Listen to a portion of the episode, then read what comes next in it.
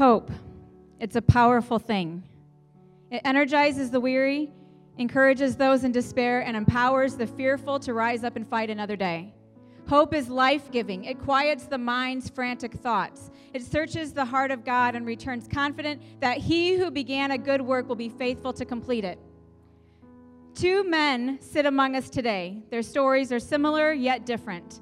Both have faced incredible difficulties, difficulties that threaten to knock the very breath from your body and leave you paralyzed with fear.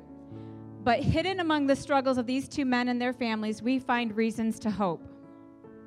Their testimonies remind us this Christmas season that no matter how great the battle, hope can always be found.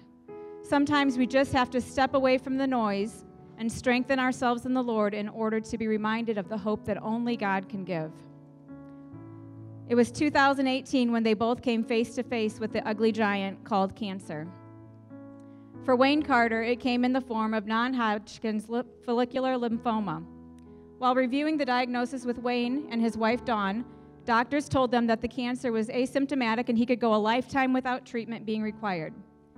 But in September of 2019, the cancer became aggressive. Scared and uncertain, Wayne and Dawn reached out to his oncologist. To their dismay, they learned that now, when they needed him most, their oncologist had left the practice with no one to replace him. Time was not on Wayne's side. His primary care physician was extremely concerned and told Dawn that Wayne's life was in very real danger and he would need help within the next few days. Helpless, Wayne and Dawn prayed. On Wednesday of that week, Dawn went to the FFM Women's Bible Study where she met a woman named Mary Ellen Smith. Through conversation, she discovered that Mary Ellen's husband, Jack, was also battling cancer. Hearing of Wayne's dilemma, Mary Ellen suggested that Dawn contact Goshen Cancer Center, where Jack had been going for treatment. The following morning, Dawn called GCC, and to her amazement, Wayne was being seen by an oncologist within 48 hours. Time was critical. Over the next five days, Wayne had a biopsy, a CT scan, a port placed in his chest, and his first dose of chemo. Things like this don't happen so quick, don't often happen so quickly, but God was going before them and opening doors they couldn't have opened on their own. As Wayne began the seven cycles of his chemotherapy schedule, Dawn was facing a battle of her own. Fear and doubt filled her mind. Why, she asked, why would God give her her beloved husband only to take him back? This is not how gift giving works. Dawn's questions were left unanswered as she sat with Wayne through his first round of chemo. Sometimes the answers we long to hear are slow in coming, so all Dawn could do was wait. Wayne's body did not respond well to the chemo. During his first round, treatment was stopped early in order to deal with the severe reaction his body was having to the strong medications. Through the following days and weeks, the weight of their situation hung heavy over their home. Wayne lost his hair and experienced a variety of other side effects from the chemo treatments. And then the bills started arriving in the mail. Each chemo treatment produced a bill of $80,000, and with seven cycles to his treatment, the cost was staggering. Some bills were so high that if the Carters sold everything they owned, they would still be unable to cover the costs. Yet, in spite of Wayne's health condition, both he and Dawn were able to continue working, grateful for the medical insurance, which helped them navigate the mounting costs. Through December 2019, the Carters felt the love of you, their church family, as they were blessed in various ways there was a love offering, prayer support, and a stack of firewood to heat their home from their FFM life group. Then came the last week of December. Wayne was sick. Each day he was more ill than the day before. And though they had had plans to spend New Year's Eve with their life group, instead they found themselves face down on their floor, crying out to Jesus to spare Wayne's life. By now, Wayne was struggling to breathe and was unable to walk from one room to the next, so their son Ben drove his father down to GCC where they ran labs, various scans, and a variety of tests until they were able to determine that Wayne had bacterial pneumonia, which could be treated with an antibiotic. Relieved, Dawn thanked God for once again sparing her husband's life. In February, there was more good news. After the sixth round of chemo, Wayne's PET scan returned with the exciting news that he was cancer free. Feeling as though they could breathe again,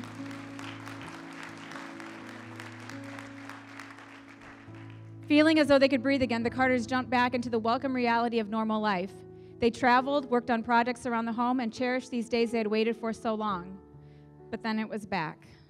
Only several months later, a PET scan revealed that the cancer had returned. Cancer on its own is hard enough, and the Carters already knew this, but now they would be maneuvering the world of cancer with COVID in the mix. No one would be allowed to go with Wayne for his chemo treatments, plus, Dawn was not eligible for family medical leave of absence. As doctors discussed the next plan of attack, Wayne and Dawn's son and daughter, Ben and Victoria, rearranged their work schedules in order to be able to take their father to his appointments, this time to Indianapolis in addition to the chemo appointments in Goshen. This new regimen would be stronger with different and more difficult side effects. Wayne was plagued by nausea, headaches, bone pain, fatigue, and sleeplessness. And since the chemo was given weekly, his body didn't have time to recover before the next round was administered. Their days were mentally and physically trying, filled with moments of despair. Without this treatment, though, Wayne was told he only had three to six months to live, and so they pressed on. Victoria encouraged her parents with the words from Isaiah 35 With this news, strengthen those who have tired hands and encourage those who have weak knees. Say to those with fearful hearts, Be strong and do not fear, for your God is coming to destroy your enemies. He is coming to save you. You see, the Carters have learned that no matter what the outcome will be, cancer does not get the last word. During the hardest battle of their lives, Dawn had a vision of the monster called cancer coming before the throne of God. And as she watched, the very thing that looked big and ugly and scary suddenly lost its ability to continue its reign of terror, and it was cast into the lake of fire. Cancer will bow to the name of Jesus. Three times now, Wayne has been told he had only months to live. But against all odds, God has stepped in Though none of us know what lies ahead, we can have hope that God is ready, willing, and desiring to go through it with us. He wants to be our peace, our comfort, our hope, no matter how the story ends. A year ago, Wayne and Dawn had celebrated their 30th wedding anniversary, and they couldn't help but wonder if it would be their last. But just this week, they celebrated their 31st.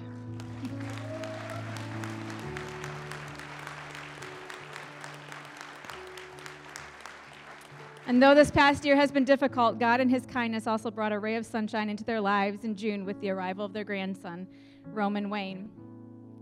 And how like God to remind us of the hope that new life brings with the birth of a child. Wayne and Dawn, against the odds, you came through this past year. It has been hard, but you have persevered and you have discovered some amazing secrets. Secrets you're willing to share with us today, and married couples, we would do well to listen. Dawn, you admitted that though you wrestled with Jesus over your husband's diagnosis, through it you have found peace because you recognize that Wayne belongs to Jesus first. And while many of us struggle over petty disappointments, you too discovered the strength that is found in mornings spent together reading the Word of God and praying. You learned that arguing over everyday things like dishes left on the table are moments wasted, moments you will never get back, moments that could be spent so much more wisely. And you learned that being in the desert doesn't mean being apart from God. You were reminded that the prayers of the body of Christ are powerful and wonderful.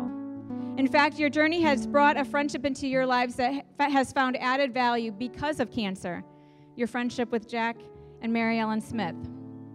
It is one that has been a source of encouragement and support. Mary Ellen encouraged Dawn to connect with their oncologist in Indiana, and later, Dawn was able to help Mary Ellen connect with doctors at U of M. Two wives linking arms and hearts as they help their husbands fight for their lives. To watch them is inspiring. Like Wayne, Jack had also received a cancer diagnosis in 2018. It was November 28th of that year when the doctors told them the news. Jack's body had been invaded by an aggressive prostate cancer that had already metastasized, and he was now in stage four. His PSA levels, which should normally read at four points or less, was a whopping 33 points. Mary Ellen and Jack sat in disbelief as they were told that Jack had approximately 9 to 12 months to live.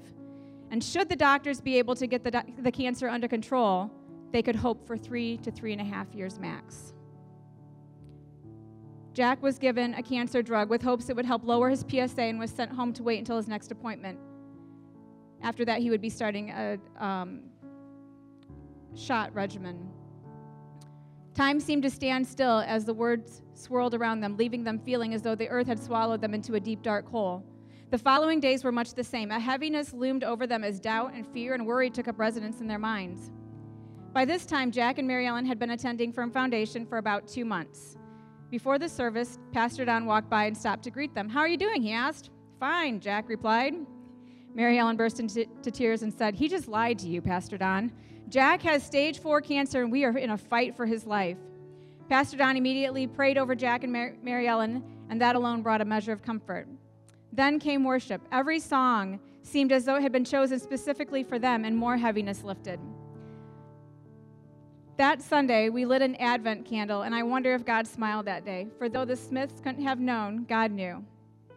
He knew that we would be here two years later telling this story and once again lighting the same Advent candle, the candle of hope. And I just want to point out that I did not know this until this week. We did not plan Advent, the candle of hope, for their story um, around that. I just thought that was amazing. On that day, two years ago, Jack and Mary Ellen didn't have God's perspective. They couldn't have seen today. They could only place their hope in God and trust Him for the outcome. Like Advent, the message that day was focused on hope. Several times throughout the sermon, Pastor Don pointed right at Jack and encouraged him to hope. It felt as though the sermon had been tailor made for them. After the service, a group of people surrounded the Smiths and asked God for a miracle for Jack. They left church that morning feeling uplifted and renewed by the hope that had been poured into them. The holidays were different that year. How could they not be? When one spends their days gripping onto hope without any guarantee of what the new year would bring. And finally, it was January 10th and time for another doctor visit. The doctor scratched his head in amazement. While most patients with Jack's type of cancer suffer from a variety of side effects, Jack had none. On top of that, his PSA level had dropped from 33 points to 3.72.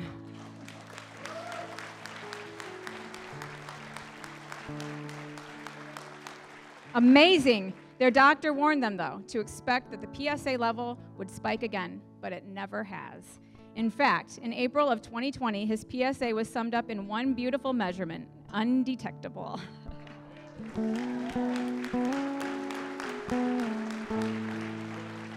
Mary Ellen remembered that life sentence, though, and had to ask, So, what is Jack's life expectancy now? And together they heard another beautiful word indefinitely. God stepped in. He stepped in and interrupted the expected outcome. He stepped in and filled Jack and Mary Ellen with hope even when they had nothing tangible to base their hope on. Nothing, that is, but their hope in the Lord. And is there really anything better to build your hope on than a hope that only God can give? Life hasn't been perfect for Jack and Mary Ellen since that day this past April. Jack's cancer is undetectable, but he has since developed nonstop gastrointestinal symptoms, the effects that have stolen much of his health and caused some complications. Like Wayne, the setback came out of nowhere and threatens to wear one down emotionally more than the original diagnosis. Yet, like the Carters, Jack and Mary Ellen used these long days of discomfort to develop a set of time each day to read the Word of God and pray together. I love the pattern there. It has been a source of comfort and renewal.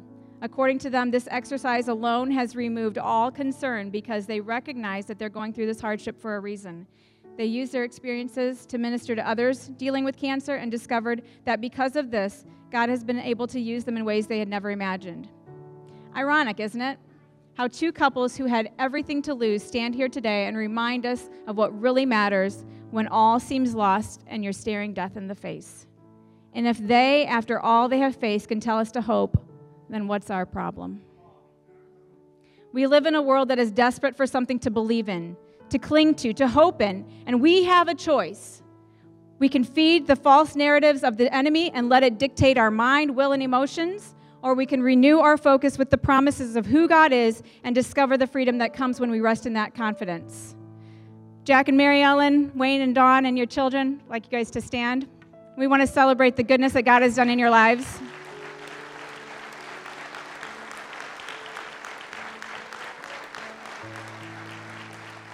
I want to thank you guys for the inspiration that you have been to all of us. And I'll invite the rest of you to stand as well.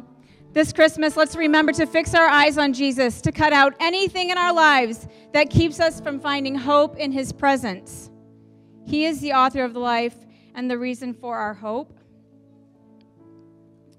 And so, along with the candle of love and of joy, we light the candle of hope today. And Father God, I just want to thank you so much for Jack and for Wayne. And God, we ask for continued healing in their lives. Father, I pray that you would touch them even now. And we just release healing over them in the name of Jesus. And Father God, for anybody else who is here that might be fighting this monster called cancer, I pray, Father, that you would touch them. Thank you, God, for the hope that can be found in you.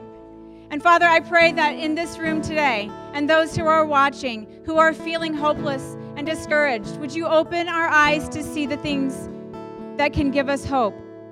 And I just release hope over this room. Father, I just release it over this room. It comes from you and you alone.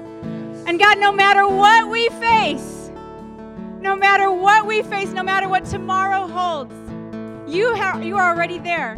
You go before us. You open doors that no man can close, and you close doors no man can open. We trust you with our lives, and we thank you for this gift of hope. In Jesus' name, amen.